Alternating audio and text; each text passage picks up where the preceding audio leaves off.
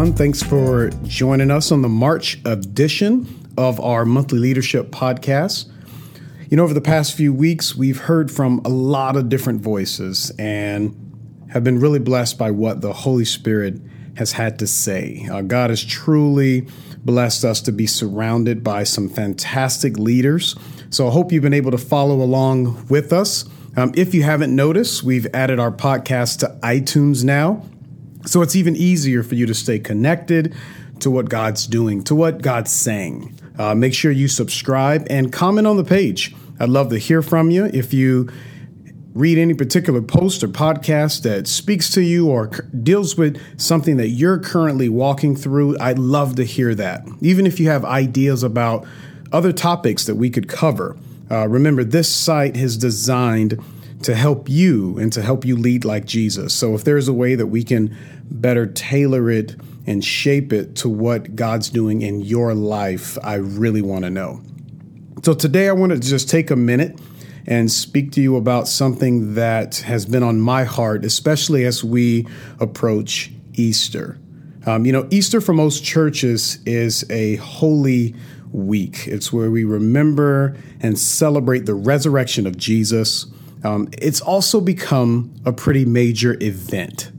Churches tend to go all in, you know, above and beyond the normal weekend services. There are lights and songs and videos that help create this amazing moment. You know, they tell the story of the birth, death, and resurrection of Jesus.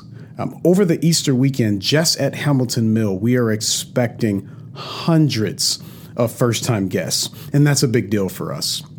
Something you may not hear a lot, but I uh, need you to know you're a part of a church that is unashamedly about the numbers. We are all about the numbers here because each one of those numbers is a person. It's a person who Jesus loves and died for. So here at Victory, you'll see some things over Easter that you may not normally see. Uh, we'll have some services that we won't normally have, and we'll be asking for things that we don't normally ask for.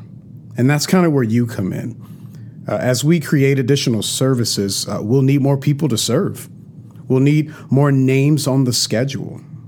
Uh, you will need to make sure that every one of those numbers feels loved and cared for. That's that, that's what we want. That's our goal for that weekend.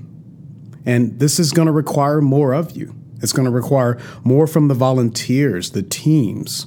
So as you're ramping up, as you're talking to volunteers, as you're speaking with them about what's coming up, I, I want to challenge you. I want to put a challenge out to, to everyone listening right now. I want to challenge you to not just remember the why, but to communicate the why. Remember that just at our church alone, thousands of people are going to come and hear the good news of Jesus. Across our nation, hundreds of thousands of people are going to come into churches, some for the first time in a long time. And we're going to get the opportunity to share with them the greatest story ever told. But I don't want you to just remember the why. I want you to communicate the why. Share the why behind the what. As you're making schedules, as you're talking to volunteers, don't just focus on the slots you need to fill, but share with them your excitement for the weekend ahead. Share with them your burden to see the lost saved and to get to play a part in their story. Don't just remember the why, but communicate it. Easter is a big deal, not just because it's a big church show, but because on that day alone, the book of life swells. Names are written in God's heart. Eternities are changed. Families are restored. People will walk in these doors slaves, and they will walk out sons and daughters. And we get to be a part of that. We get to forever be a part of someone's story.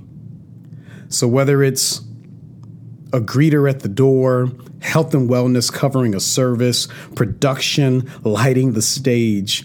Um, we each have a part to play in what will be their greatest story ever told. So I wanted to encourage you with that. I wanted to challenge you with that, that as we approach Easter, to remember the why in your heart, but to also, as leaders do, communicate that why to those who follow us so they understand the true reason for doing what we do and why we do it. I love you all. We can't wait until Easter gets here. Uh, we have our guest experience conference call coming up here in a few days. We also have our leadership meeting. God's doing a lot of things. I get to serve alongside of you, and it is one of the greatest privileges and honors that I have as his son. So thank you guys for everything that you do, and it is my prayer that these help you to lead like Jesus.